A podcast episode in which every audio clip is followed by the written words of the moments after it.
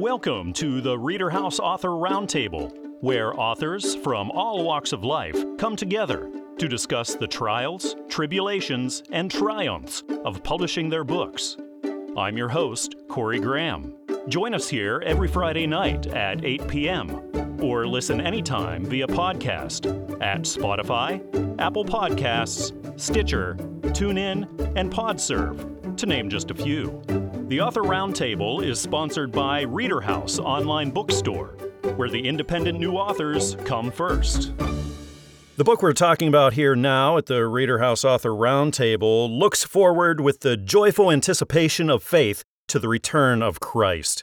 The name of the book is The Revelation, A Vision of Jesus. It's written by David W. Edwards, and David's right here with me now. We're going to talk all about it. David, welcome. Thank you for joining me. Yeah, thank you too, Corey. It's my pleasure. I appreciate your time, and I appreciate you telling me all about The Revelation, David. Can you tell me what it's about? Well, the book is really an overview of the biblical book of the Revelation of St. John, and from a very different perspective. I grew up hearing all about Hal Lindsey and the rapture and end times and tribulation and Antichrist and the beast and all that kind of stuff. And I just felt like there was something wrong with it. And so the book is really a new look at Revelation. One person called it a musical celebration of Christ. David, Revelation is a really tough book. Did this take you a long time? Was it challenging to interpret this? Well, it was challenging, but I have been working on it for many years. A number of years ago, I did a one-hour Bible study. Basically, I called it Everything You Need to Know About Revelations in an Hour, and it was certainly not adequate. But I worked on a sermon series on the Revelation, and that got me digging deeper into it. What made you decide to put it all together, write this book, and then publish that? Well, I had a lot of questions. People were asking me for copies of the various sermons. And, of course, a sermon, I only have 20 minutes or 30 minutes, so I couldn't go into the kind of depth that I really wanted. So that kind of compelled me to write the book, to revise the sermon material, to go deeper, and to bring it out in a book. David, have you ever been through the publishing process before? Is this your first time writing? Well, no. This is actually my third book. The first two I published with a different publisher. But this one, the process, this particular publisher kind of put me through the ringer. They really helped me take more time to edit and get everything right before I put it in the final form. So it's quite a process. Absolutely. What did you find the most challenging aspect of that publishing process, David? Basically just rereading my manuscript 5 or 6 times and trying to see what I hadn't seen before in terms of even spelling and grammar, and just the fine technicalities of editing was the most challenging. A lot of work went into this book. It was a long time coming, David, and then that day finally came, and you got your first physical copy in, and you got to hold the book that has your name on the cover and everything. What kind of a moment is that for you? Well, it's a feeling of satisfaction. You see the culmination of a lot of work. This book actually took probably a little over a year to produce in manuscript form, and then 2 or 3 months in publishing. So it was, you work hard for a project and you get to see it finished is really, just fulfilling and satisfying. So you got 3 books under your belt now, David. Should we expect a 4th and maybe a 5th? Well, I've got one that I have some people reading on Ephesus. Ephesus figures quite largely in the New Testament. The letters of Paul to the church at Ephesus, of course, and then the letters to Timothy, who was the pastor at Ephesus. John, after his exile to Patmos, was living in Ephesus and wrote from Ephesus. So it figures as kind of an important place in the New Testament. I have a couple of people reading first drafts, so, we're at the beginning of that process. Oh, fantastic. Now, you've been through this a few times, David, and I know you've probably learned an awful lot along the way of writing books, publishing books. So what advice would you offer to the aspiring authors who are listening to us? I would just say be patient with the process. Don't rush, because you want to get it right, whatever you're going to produce. My first book, I actually got it in print before it was right, and I had to go back and revise it after I already saw the copy in print, and I went, oh, no, I did this and I did that. I had a reader who looked at it and said, oh, you missed this and you did this. So patience is really a virtue in publishing. Get it right. Get it the way you want it, because it's harder to change it once it's in print. That's great advice. I think a lot of readers are going to be encouraged and inspired by this book. I encourage everyone listening now to go check this out. Again, the title is The Revelation, A Vision of Jesus. It's written by David W. Edwards. It's published by Christian Faith Publishing, so it's available everywhere, of course, Amazon and Barnes & Noble and iTunes and down the street at your local bookshop, too. Well, David, thank you for coming on the show and telling me all about the Revelation and everything else you're working on. I had a nice time talking with you. Thank you, Corey. It was a pleasure. Feeling the Feelings. It's the new book written by Kristen Lillywhite that invites readers to find beauty and value in their own emotions and experiences. We get to talk more about this book. I have Kristen here with me now at the Reader House Author Roundtable. Kristen, welcome. Thank you so much for being here. Yeah, thank you for having me. Can you tell me what readers can expect, Kristen, when they open up and they start reading Feeling the Feelings? Sure. So my book is a small collection of poetry that I've written. Each section of the book begins with a letter addressed to a specific feeling. So it's me actually addressing the feeling as if it were a person. And then within that section are different poetries that explore different aspects of that feeling for each section. How did the idea for this come about, for you to collect this poetry and have it published, Kristen? So it's always been a goal of mine to be a published author. And last year, I spent some time just writing poems as they came to me. There wasn't necessarily a specific goal of publishing a book in mind. But by the time I had written my poems, usually about 3 poems per week, I just wanted to organize it in a collection that I thought other readers would appreciate.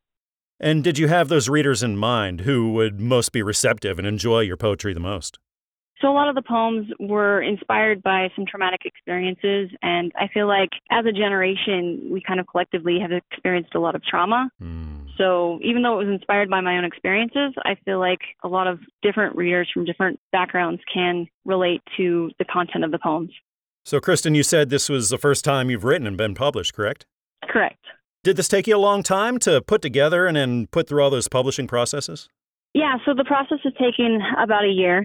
Most of the poems, like I mentioned earlier, were from my blog. And so I just sort of, like I said, refined and edited some of the poems that I'd written there to put it in a more readable format. And that day finally comes, Kristen, and you get your first physical copy in the mail and you get to hold that thing for the first time. What's that like? Definitely a sense of accomplishment for achieving a goal that I've had for a long time, but also inspiration, like it inspires me to keep writing and to make the next book even better. Even though poetry has been my main medium, my main genre, I feel inspired.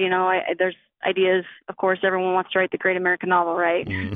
I have a few novel ideas in the back of my mind that I'd like to work on kind of piecemeal until I can bring those stories to life. And Kristen, I'm sure you learned a lot along the way of publishing for the first time. So what advice would you give to the authors out there who are just about to do this for the first time as well? I would say don't give up. It can be kind of discouraging when you're writing in a vacuum or you feel like you haven't reached your audience or that your work isn't being appreciated. So regardless of your genre or what your goal is, I would say just keep going. Just keep envisioning that reader and what it was that inspired you to write that book and keep at it. When you're writing poetry, Kristen, is writer's block a problem for you where you just can't find those right words, even though you feel inspired to write? Yeah, I think, writing can take all sorts of forms. Even if it's just a list of words or just a list of ideas, or even if it's a short story, a paragraph, a journal entry, I think there's so many ways to think of ideas and to set them aside and come back to them. And so I think as part of a writing practice, whether it's, making progress towards a specific writing goal or whether it's just writing to write, I think that having a regular routine can be helpful when people do experience that writer's block that tends to happen. Well, Kristen, what would you say inspires you? Are there people in your life that inspire you or things in your life that most inspire you? So the tagline to my blog was a line from one of my favorite poems. It was, "What lifts prayers into hopes into unselfconscious becoming." That was the name of my blog, was Unselfconscious Becoming. And so that was written by Emma Lou Thane. She wrote the poem specifically for a biography of one of my favorite women, a woman who was funny and inspiring and a woman of faith, just like I am. And so I'm definitely inspired by women who've gone before and also other authors and readers out there. Well, I think readers are going to find an awful lot of beauty and value in this poetry, and I encourage my listeners to go check it out. Again, this is titled Feeling the Feelings. It's written by Kristen Lillywhite. It's published by Newman Springs Publishing, so you can find it anywhere, Amazon, Barnes & Noble, or iTunes, or traditional brick-and-mortar stores.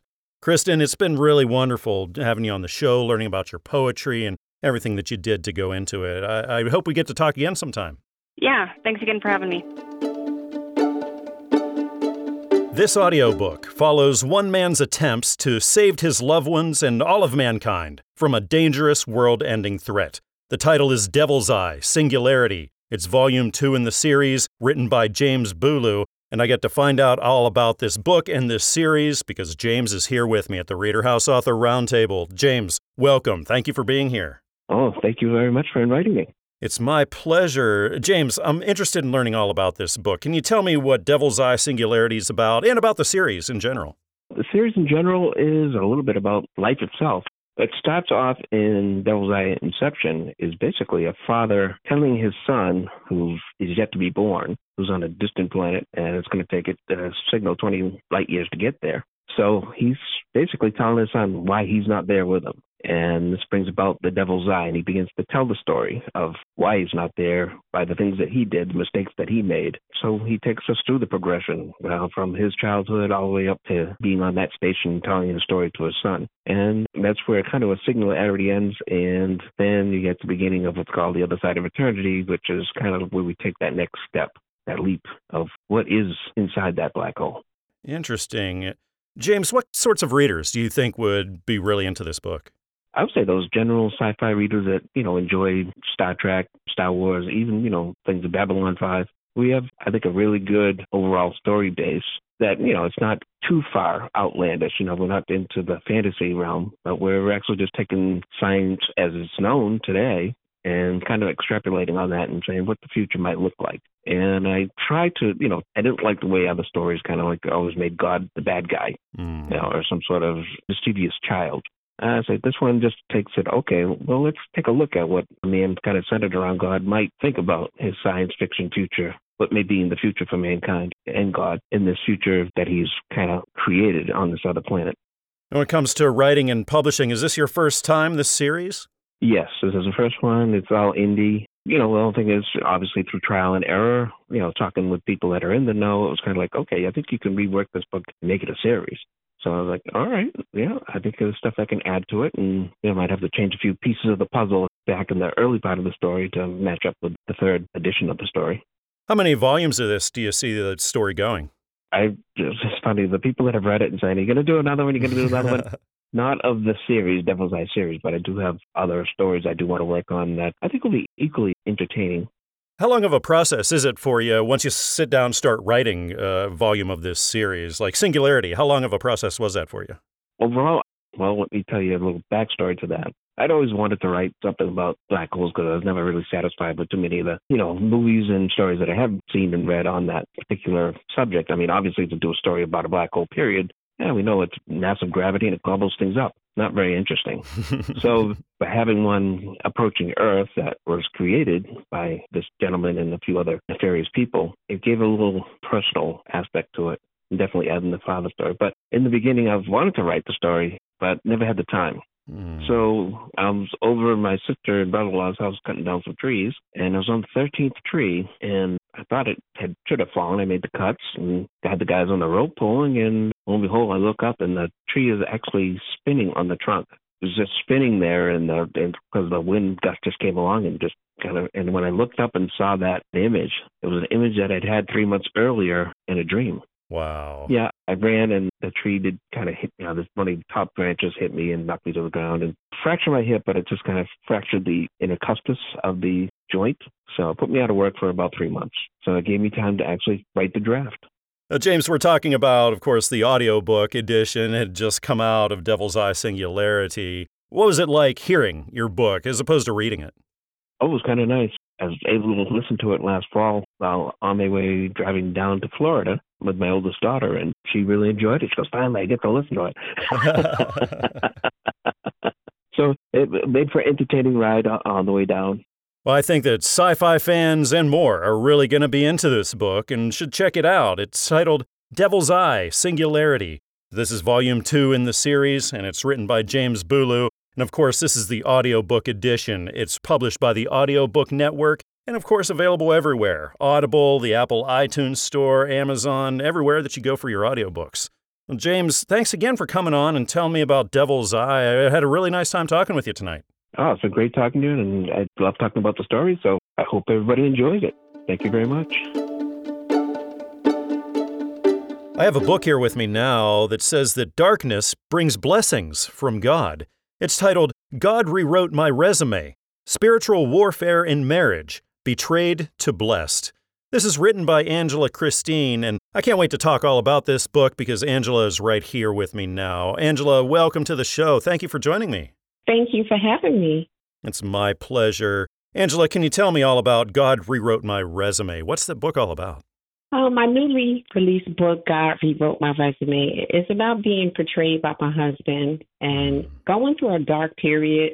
God showed me that it's blessed to be afflicted. And the book talks about spiritual warfare that Satan sends by several tactics to destroy marital covenant with God for married couples. Angela, were you targeting primarily married couples with this book? Well, my target readers were married couples who were unaware of the unseen attacks that are definitely coming for your marriage, whether you see them or not. Second, it was targeted towards unmarried men and women who wants to be married one day. And oftentimes, when you go through marriage counseling before you take that step, they don't talk about what's really significant, the spiritual warfare that you're going to come up against. And I think it's important that married couples know what they're going through, as well as unmarried people that are looking to be married. Angela, can you go back and think about what that spark was? What inspired you to sit down and write this book and say, hey, I got to publish this for the world? Actually, I was doing Bible study. And for 4 weeks in a row, Holy Spirit just kept taking me back to Ephesians. And I said, this is something's here. And I asked the question. I said, Father, what are you trying to show me? Why am I in Ephesians again? And he told me to pick up a pen and start writing. And I jumped off my bed and I said, oh, okay. And I just opened up an app in my phone and I started writing about the things that I was going through. And that's how it all started. Wow. How long did it take you? Was this a long process, clear up through when it was published? It wasn't long for me to write it because it's so fresh. You know, it took 3 months to write it. The editing process, including illustration and taking it to print, was about 6 months. And the book was released on Holy Week. It was ordered by God, you know, and every 33 years, Christianity, Judaism, and Islam come together on the same week. And, you know, when my family heard that the book was released, they said, this is Holy Week. And so it's like an anointing by God because I followed his instruction and I wrote every day for 8 hours like crazy, you know. Now, I can only imagine what you were thinking and what you're feeling whenever you finally got your first copy in and you got to hold this book and look at it for the first time. Angela, what was that like? I raised my book up to the heavens and I said, Holy Spirit, you told me to pick up a pen and start writing. And I want to thank you because not only was it information for other people, but it was a therapeutic process for myself. I cried, you know, I had good memories, you know, dark memories. But in the end, I was so free because I'm blessed. You know, I'm here to talk about my story. A lot of couples are not here. Either the husband perished or the wife perished. And for me to be alive to say I made it through and God covered me, I'm grateful. So I had to get it out to the masses. Now, going through the publishing process especially can be quite a learning experience. Angela, based on what you went through there, what advice would you give to the aspiring authors who are listening?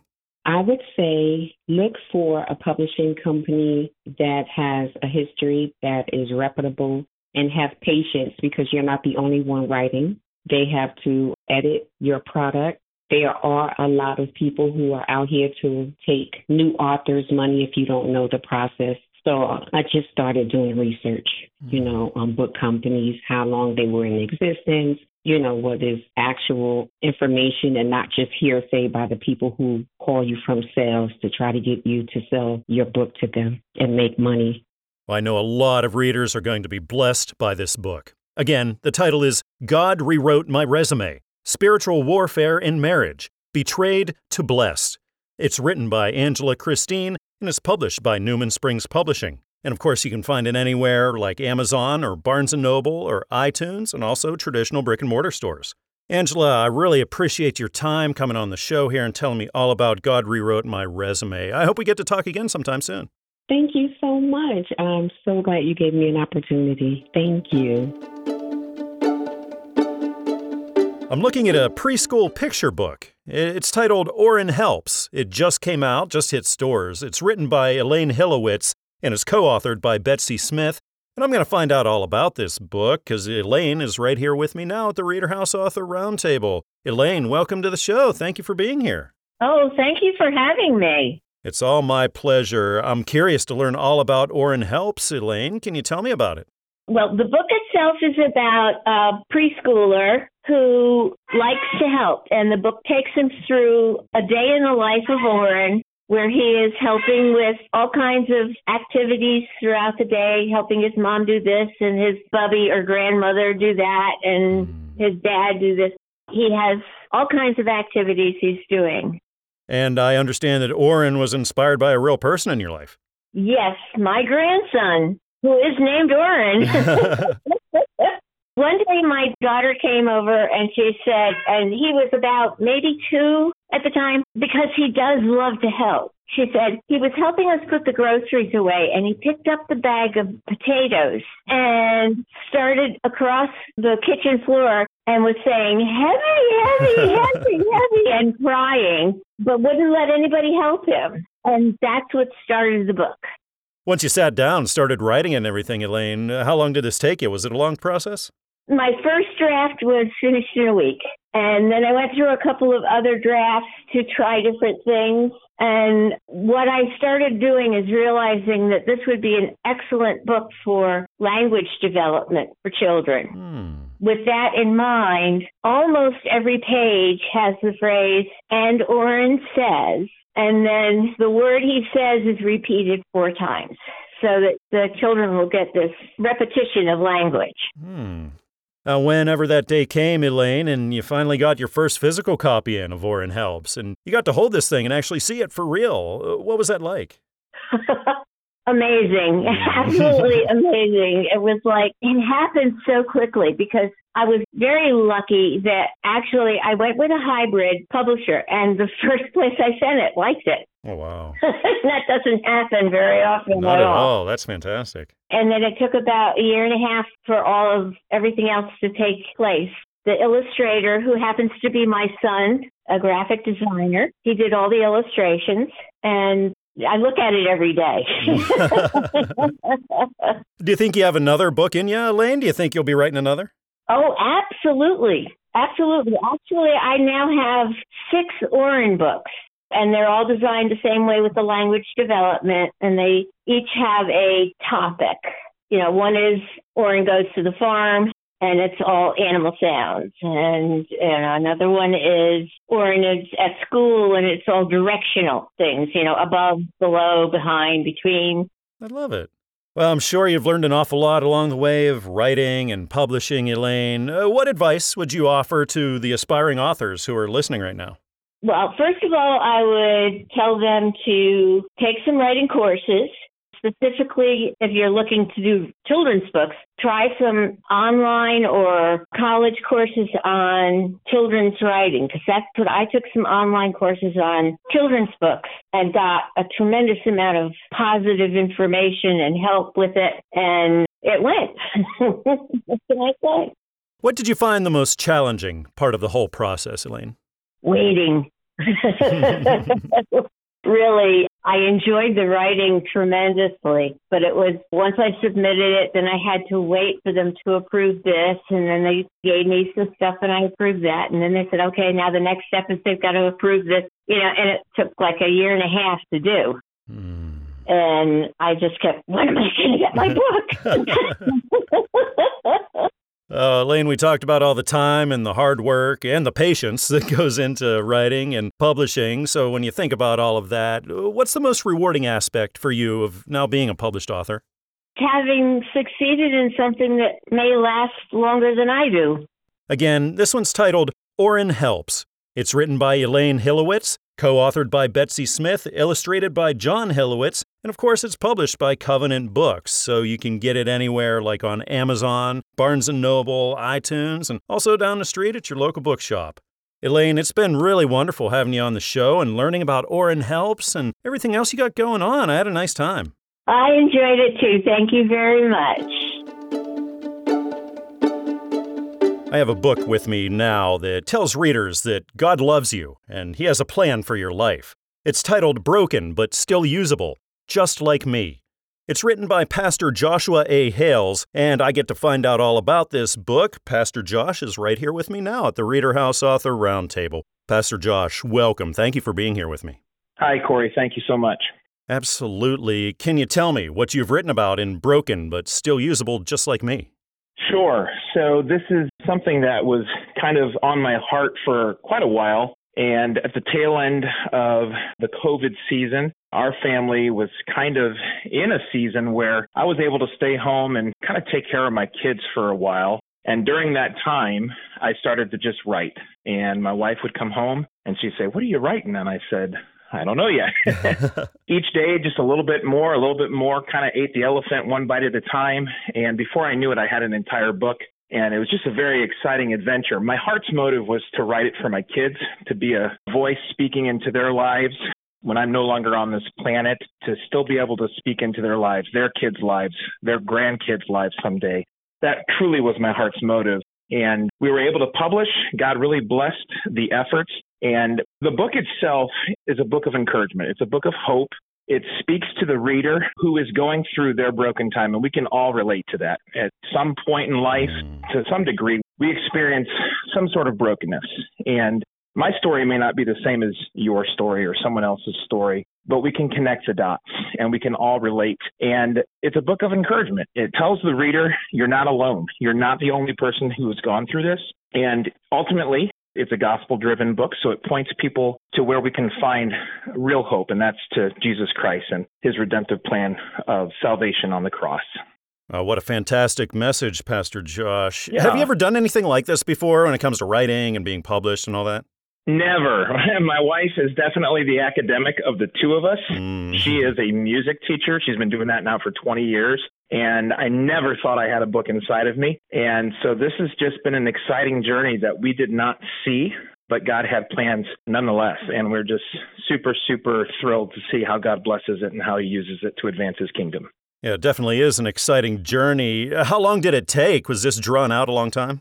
Yeah, so as I mentioned, during that season, I was home with my youngest kids, probably the good part of a school year. So again, you know, I would take my kids to school. My youngest, my daughter, she would go down for a nap time, and I would just kind of write during her naps. And through the course of that school year, I was able from fall to spring to write the entire original manuscript.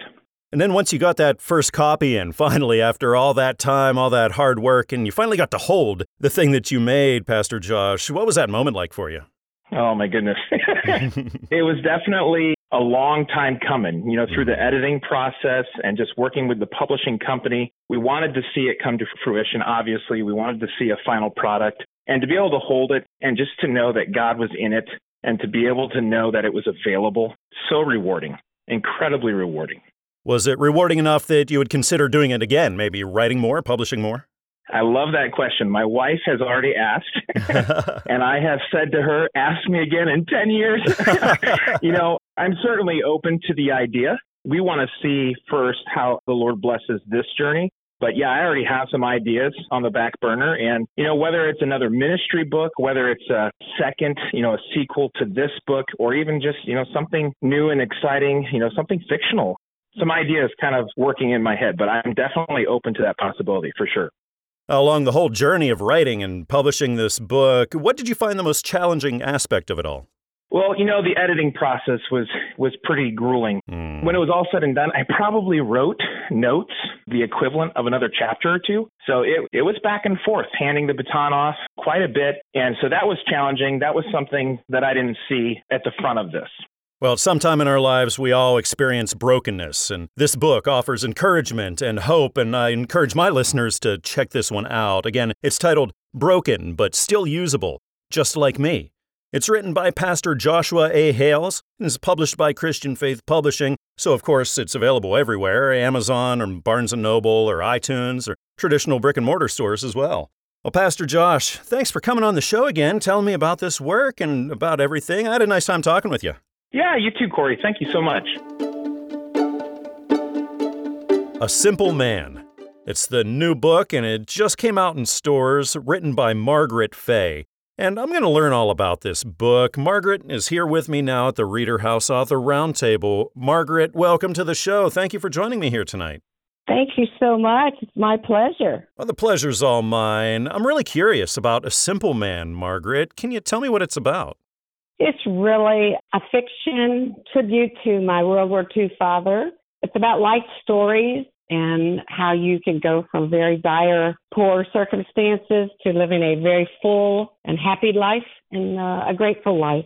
Where'd you get the idea for this, Margaret? How'd you get the idea to take what your dad did and weave it into this fictional story? I thought it was a story that needed to be told. I didn't want the World War II Greatest Generation to fade away or be lost. Not only for my children and grandchildren, but for other readers who can relate to many of the stories I tell in this book. I didn't want it to get lost or disappear. Margaret, do you have an idea for what kinds of readers may be the most into this book?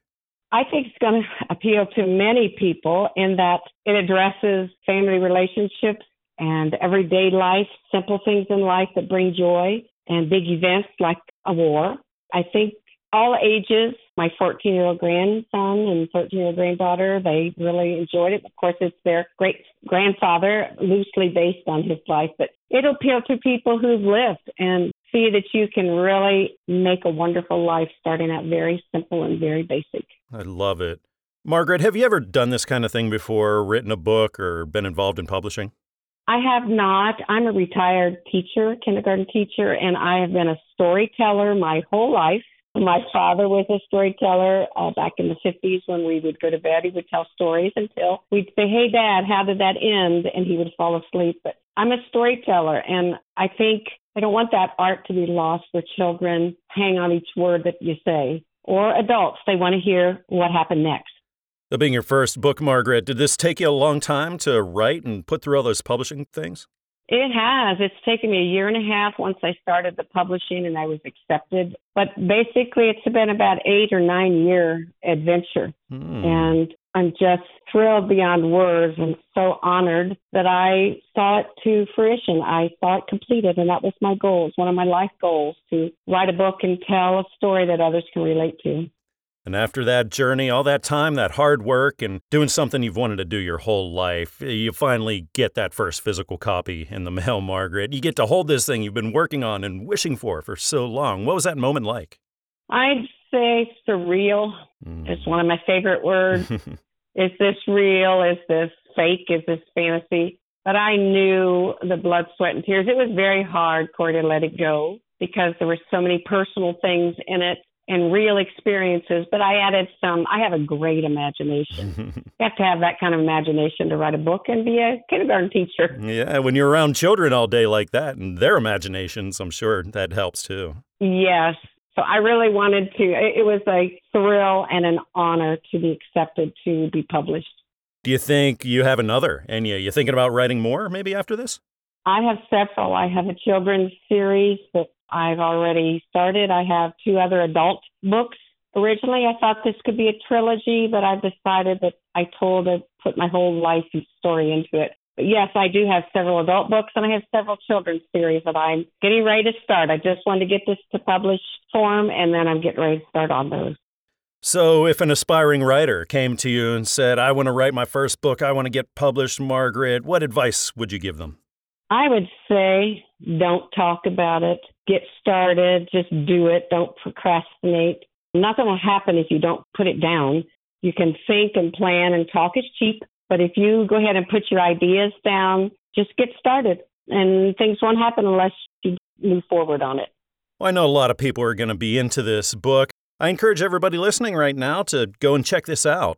Again, it's titled A Simple Man. It's written by Margaret Fay. It's published by Christian Faith Publishing, and available everywhere. So go on over to Amazon or Barnes & Noble or iTunes or your traditional brick-and-mortar stores, and you'll be able to pick this book up. Margaret, thank you again for joining me and telling me about A Simple Man, about your father, and about everything you do. I had a nice time chatting with you tonight. Me too. Thank you for the opportunity. Make it a good life. Live the life you imagined. That's what I'm trying to do. This is a book that tells of a family and a miracle. It's titled The Unbearable Success, A Journey of Faith. This is written by L.D. Brown, and we're finding out all about this book and the story that it tells. Lloyd, the author, is here with me now. Lloyd, welcome to the Reader House Author Roundtable. I appreciate you being here with me. Yes, sir. I'm glad to be here. I'm glad to be finding out about this book, The Unbearable Success. Lloyd, can you tell me about it? Well, the book is based on a true story, and it's really about our lives, my wife, myself, my son. You know, when we got married back in April 7th, 2018, this accident happened literally a month to the day right after we got married.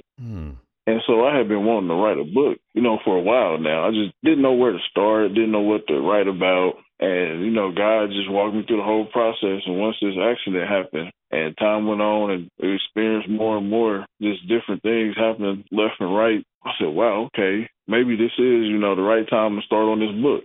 And my wife and I talked about it, and we were just getting confirmation left and right. Man, y'all need to write a book. You need to write a book. And I'm like, okay, God, I hear you talking. And so I just sat down, and he started giving me, you know, what to write and how to word it and everything.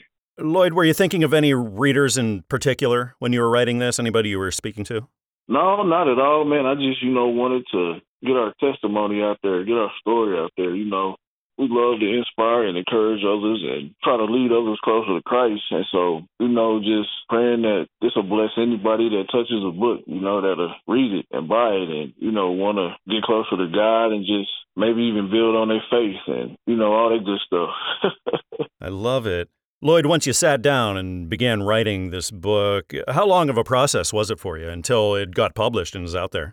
As far as the process goes, it was a good little while. Like, I had it wrote probably within maybe 5 to 6 months, maybe, because I was working and everything like that, so I didn't have a whole lot of time to write, so I just did a little bit at a time. But finally was able to get it all put together. And I was procrastinating. I had put it off for about a year because I'm like, Lord, I don't know if I'll be able to pay for this. And so that's when I had to dig into my own faith. And, you know, once he provided the provision, he said, you better put that book out there. I said, yes, sir. And so I called the publishing company and we got rolling. What did you find the most challenging part about the whole thing? Oh, man. So much was happening, you know, when I was writing this book. And so just trying to put things in order and just kind of sequence of events and just really sitting down and having the time to really be able to word it right and have a chance to really just write, you know, just kind of get by myself and just write, just let it flow.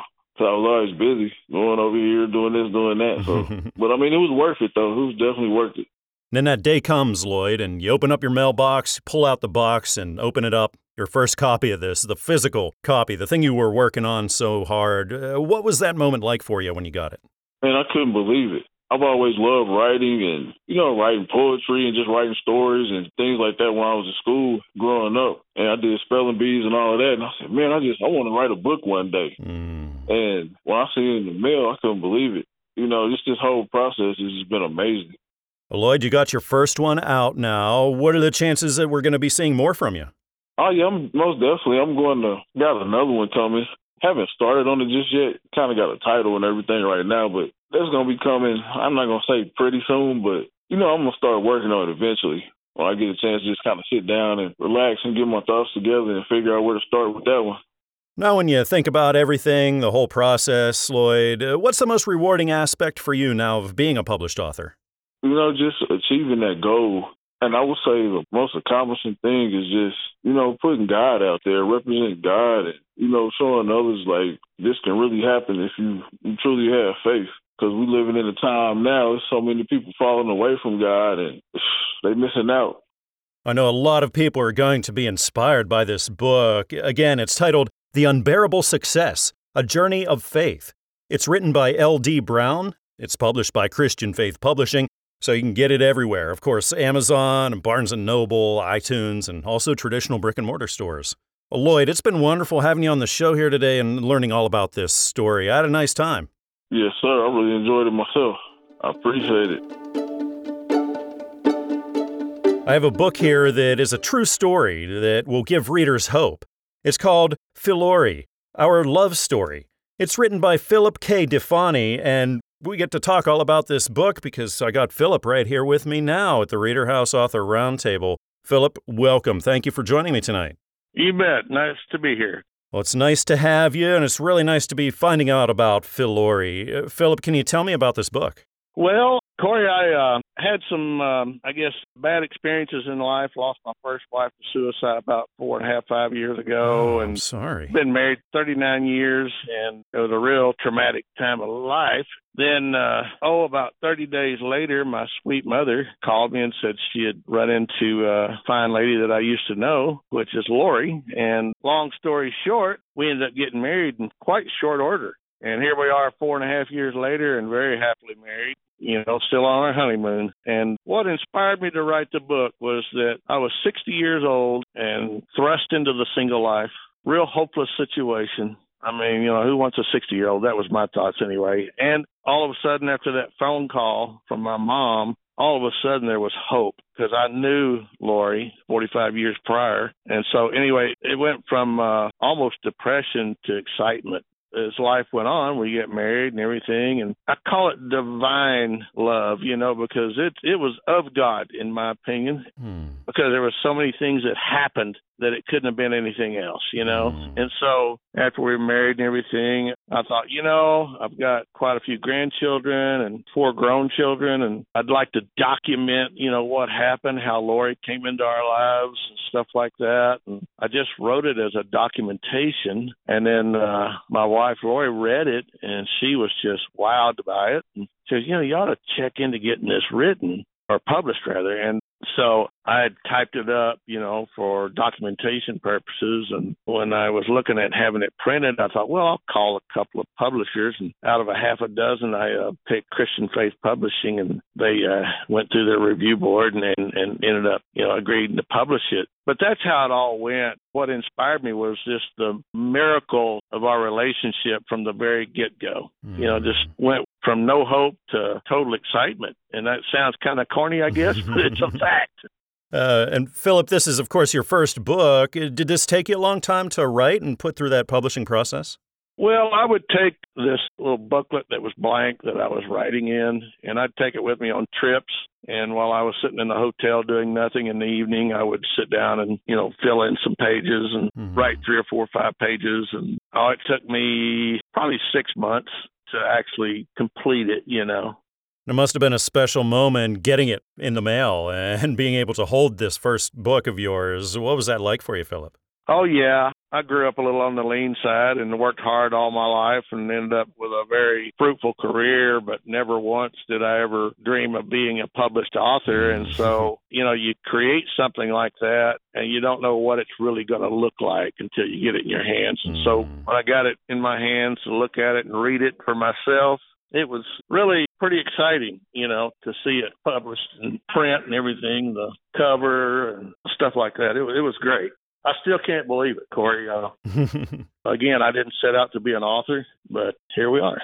Do you think you have another book in you? What are the chances we'll see another one from you in the future? Well, I didn't plan on it, but for lack of better words, I can actually see some spinoffs of this book, you know. There's more to life than just getting married, you know, and meeting your spouse, you know. And I touch on a few things in this book that technically need to be elaborated on. And there's some potential, but I'm really kind of busy following this and the marketing of it and all that. So for now, that's it. But who knows, you know.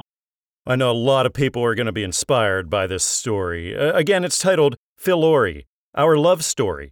It's written by Philip K. Defani, and it's published by Christian Faith Publishing. Of course, you can find it everywhere, so go on over to Amazon or Barnes & Noble or iTunes or traditional brick-and-mortar stores, and you'll be able to find this book.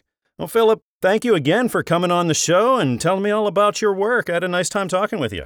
You bet. Hey, thank you for calling, Corey. I really appreciate it. Anything I could do to inspire others, I'd be happy to, you know.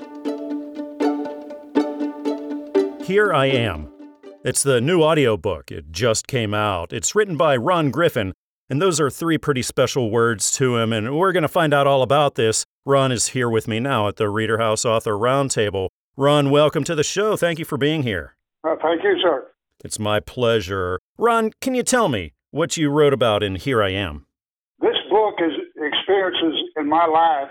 I've been a minister for 48 years, and I've walked every street just about in the United States, preaching the gospel and telling people about the love of Christ Jesus and leading people to the Lord. I pastored two churches, and I've evangelized all over the United States in three different countries. I'm a regional manager for an oil company, 38 years. I've never had to ask anybody for a dime, never had to take up an offering or ask people to beg anybody for money in a church. I've always done what God told me to do, and He spoke to me 5 years ago to prepare to write this book. And I set out in my front yard one day, and two gentlemen came by. They were salesmen. They came by, and I was fellowshipping with them and talking to them about the Lord and told them about my experiences in life. And they told me, Ron, this needs to be put into a book. You need to write a book. It just so happened there was two of them there, and And the Bible says that where two or more witnesses reveal things to you that God wants you to do, then it's time to step and do it. So one day after those two men left my house, I stood out in my front yard in my chair. I sat out there a lot in the front yard and played my guitar. During the pandemic, I sat out there and played my guitar. And I wrote 87 pages nonstop, and I'd never done anything like that in my life. Wow. Never. And I just shared with a lady a while ago. I said, honey, let me tell you something. When I finished this book, I couldn't even write a check. I couldn't write my name. I couldn't even write for several weeks. It was the power of God that came down on me to write this book. Now, this book is not for everybody. I know it's not. But God has a remnant, an elect seed out here in this world that's not going to bow down to Satan and what Satan's doing to this world. And that remnant is getting smaller every day because the Bible says scarcely few are going to be saved in the last days. So you might as well get ready.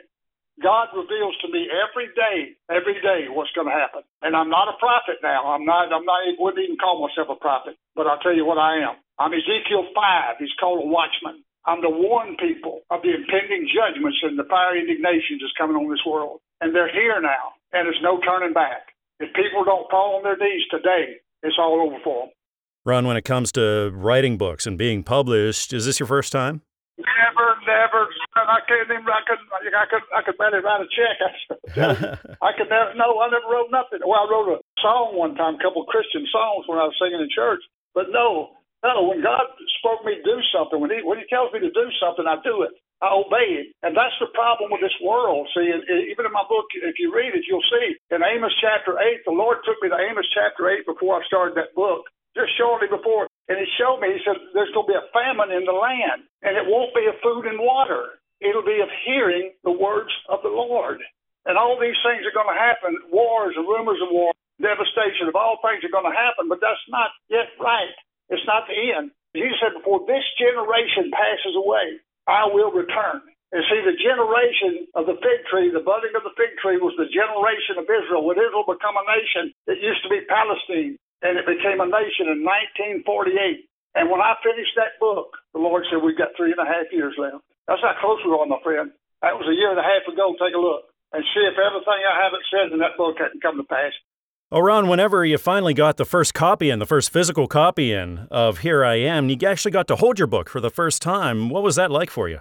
Well, first thing I did was cried because I accomplished something in my life that I never, ever, ever even thought I could ever do. But I know what my father said, if I obey him. He told me he'd open the windows of heaven to me and pour out blessings on me like I've never seen. And, son, I don't need no money. God has blessed me so that I got more money than I could spend in 10 lifetimes.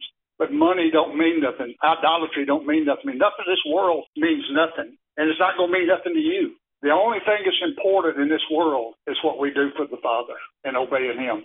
And that's what I did. I wrote that book, Obeying Him. I think this is an audiobook a lot of people are going to be inspired by, and I encourage everyone to check it out. Again, it's titled Here I Am.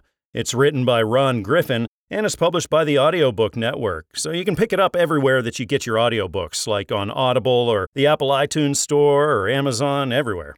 Ron, thanks for coming on the show and tell me all about this book. I had a nice time hearing about it. Thank you. God bless you, sir, and you be very safe, sir. We hope you enjoyed this edition of the Reader House Author Roundtable, where authors from all walks of life come together to discuss the trials, tribulations, and triumphs of publishing their books. We hope to see you back here every Friday night at 8 p.m. or listen anytime via podcast at Spotify, Apple Podcasts, Stitcher, TuneIn, and PodServe, to name just a few. The Author Roundtable is sponsored by ReaderHouse Online Bookstore, where independent new authors come first.